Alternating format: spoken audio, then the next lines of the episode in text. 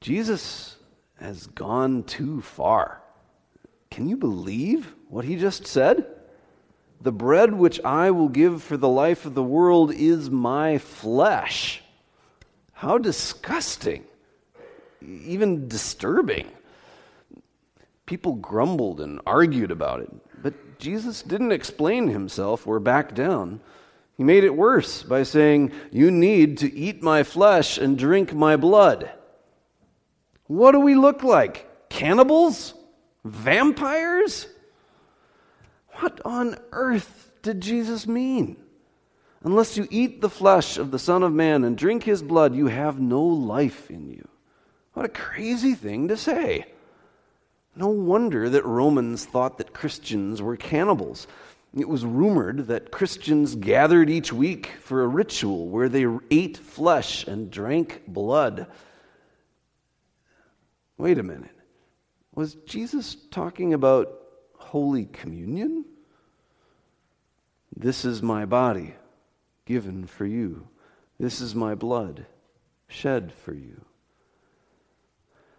Today, when we hear Jesus talking about eating and drinking Him, we immediately jump to thinking about His Last Supper in Jerusalem. He was celebrating the Passover meal with His disciples, where they remembered how God brought them out of slavery in Egypt they would gather for a meal every year to celebrate that rescue. And that night, Jesus took the bread. He gave thanks. He broke it. And he gave it to his disciples and said, Take and eat. This is my body, which is given for you.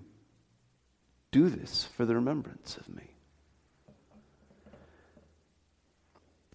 His disciples probably wondered and whispered about that all the way through the meal. What does he mean? After supper, he took a cup of wine, gave thanks, and gave it for them to drink, and said, This cup is the new covenant in my blood, which is shed for you and for many for the forgiveness of sins. Do this for the remembrance of me. We know the story well because we hear it every time that we celebrate communion. Matthew, Mark, and Luke all tell this story in their Gospels, and so does Paul in some of his letters. But when John tells the story of Jesus eating that last meal with his disciples, he doesn't even mention Jesus saying, This is my body, this is my blood. Let's take a closer look at it. it. The story starts in John chapter 13. So turn over, it's in, in your Pew Bibles, it's page 16, 1673. Now you'll notice right at the beginning here,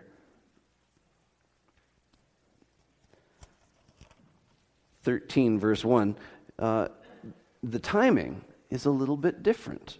He says it was just before the Passover feast. Now, in Matthew, Mark, and Luke, they all say that Jesus had the, his Last Supper with his disciples on Passover. They were celebrating the Passover meal.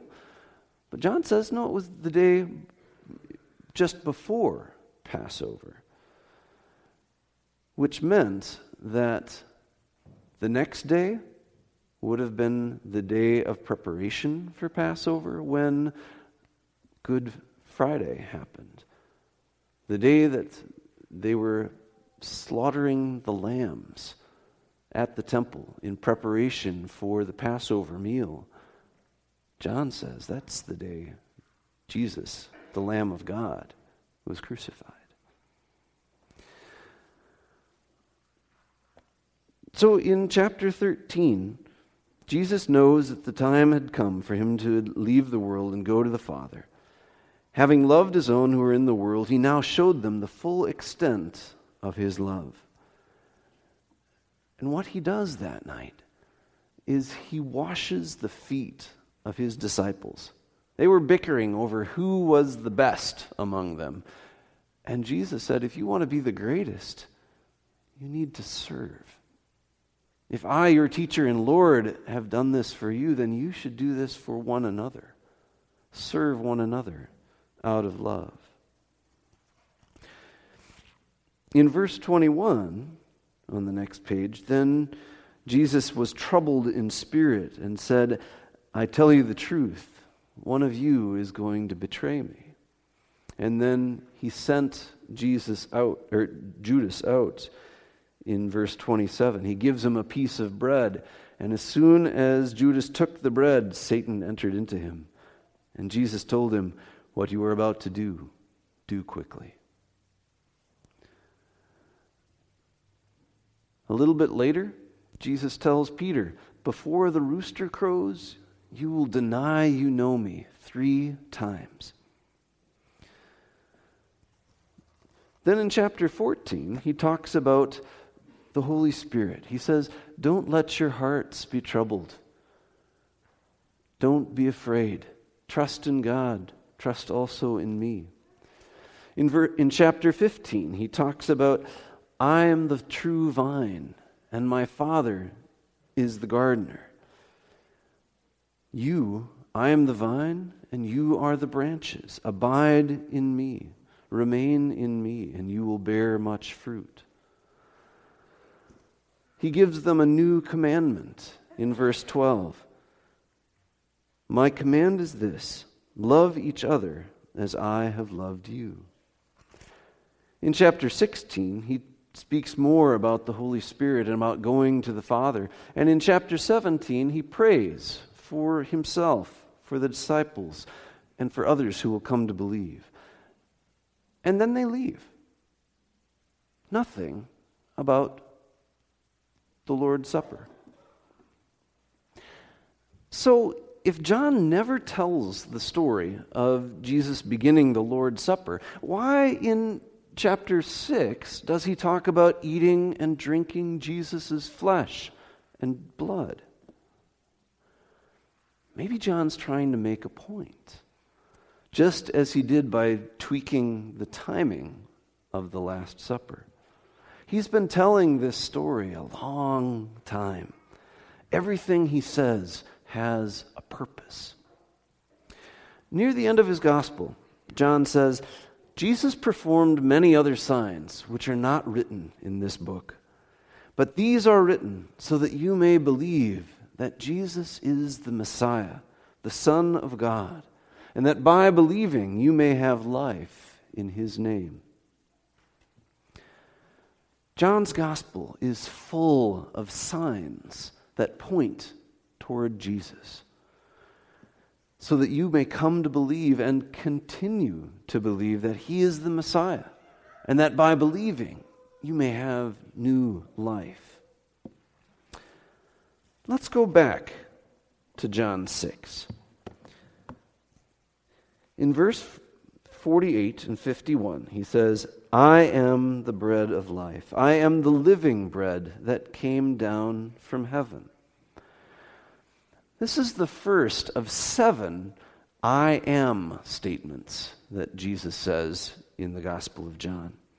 I am the bread.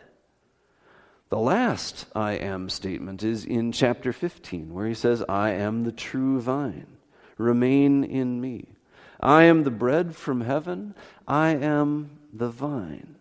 Abide in me so that you bear fruit. We see those two themes, bread and vine, woven through our stained glass windows and the archway around our sanctuary. Uh, I purposely folded the screen the other way tonight so that you might be able to see, although since the light is faded, you can't see it very well.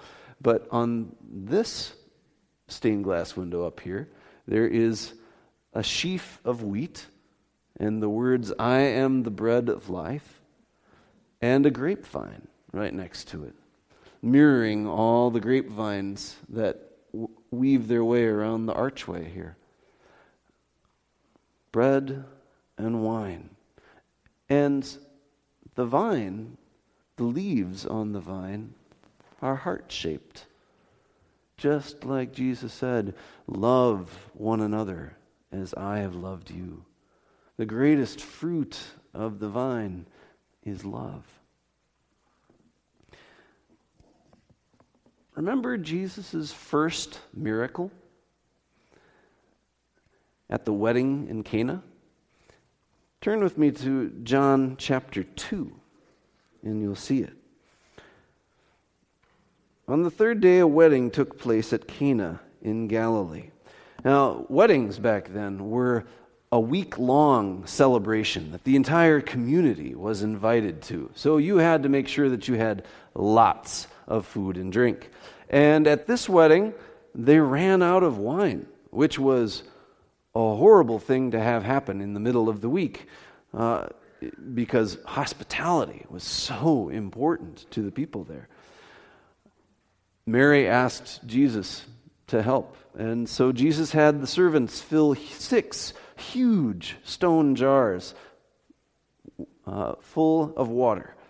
Each one of these jars held 20 to 30 gallons. And then he had them take out some and take it to the wine steward, who tasted it and then immediately spoke, because it had turned to wine, he immediately spoke to the bridegroom and said, Most people serve the best wine first, and then, you know, when the guests are drunk, then they bring out the cheaper wine. You have saved the best for last. Verse 11 says, This, the first of his miraculous signs, Jesus performed at Cana in Galilee. He thus revealed his glory, and his disciples put their faith in him. An abundance of wine and then a little while later, Jesus fed 5,000 people with just a few loaves of bread. Well, of course, it reminded them of Moses and the manna in the wilderness. And so, the very next day, they chased Jesus all the way around the lake because they wanted more bread. And they came up to him and said, Lord, where, you know, where, where have you, you know, when did you get here? He had walked across the water in the middle of the night. And Jesus said, I tell you the truth. You are looking for me not because you saw miraculous signs, but because you ate the loaves and had your fill. And so they asked him, Well, what miraculous sign will you give us then, so that we may see it and believe you? What will you do? Our forefathers ate the manna in the desert. As it is written, He gave them bread from heaven to eat. They were thinking Jesus was an easy meal ticket. But then Jesus used the bread to point to himself. He said, Your forefathers ate the manna in the desert, yet they died. I am the true bread from heaven. Don't go looking for free bread. I'm the one who gives life. Abundant bread, abundant wine, signs that point to who Jesus is, where he came from, and why he came. Jesus said, I came that you might have life and have it abundantly. But how do we receive abundant life? from Jesus. Unless you eat the flesh of the Son of Man and drink his blood, you have no life in you. Whoever eats my flesh and drinks my blood has eternal life, and I will raise him up at the last day. But just a little before that, in verse 40, Jesus had said, Everyone who looks to the Son and believes in him shall have eternal life, and I will raise him up on the last day. Eating and drinking, seeing and believing are woven together. These signs are written so that you may believe that Jesus is the Messiah, and that by believing you may have life in his name. John tells the stories of the miracles of wine and bread in such a way that our attention is turned to the cross. Jesus shed his blood for us, he let his body be broken. Greater love has no one than this, he told his disciples, to lay down one's life for his friends. That's how much Jesus loves you. He gave his life for you and for the life of the world. In the movie The Passion of the Christ, as Jesus is crucified, we see flashbacks of the Last Supper. We see Jesus lifting the bread to give thanks. And then we see the soldiers lifting his body on the cross. We see him lifting the cup of wine to give thanks. And then we watch his blood dripping down on the ground. The bread I will give for the life of the world is my flesh. Whoever eats my flesh and drinks my blood remains in me, and I in them. They have eternal life, and I will raise them up on the last day. When you eat and drink, when you hear and believe, you remain in Christ. You live in him, and he lives in you. So, now what? What difference does Jesus' promise make in your life? Faith in Christ is not just about what happens after you die, it's about living in Him now and forever. Your life is to be shaped by His love. Do you remember the old gospel song, Because He Lives, by the Gaithers? The first verse goes like this God sent His Son, they called Him Jesus. He came to love, heal, and forgive. He lived and died to buy my pardon. An empty grave is there to prove my Savior lives. Sing it with me. Because he lives, I can face tomorrow. Because he lives, all fear is gone. Because I know he holds the future, and life is worth the living just because he lives. Jesus lives, and he has given himself for you, for us, and for the life of the world. He suffered, died, and rose to bring us abundant life. Jesus calls us to share him with others through our lives and words so they may come to believe. John's gospel is filled with signs that point to Jesus. These things are written so that you may believe. Jesus writes those words on your life in his own blood. You can be a sign pointing to Jesus. Who will you point his way this week? Life is worth the living just because he lives. Amen.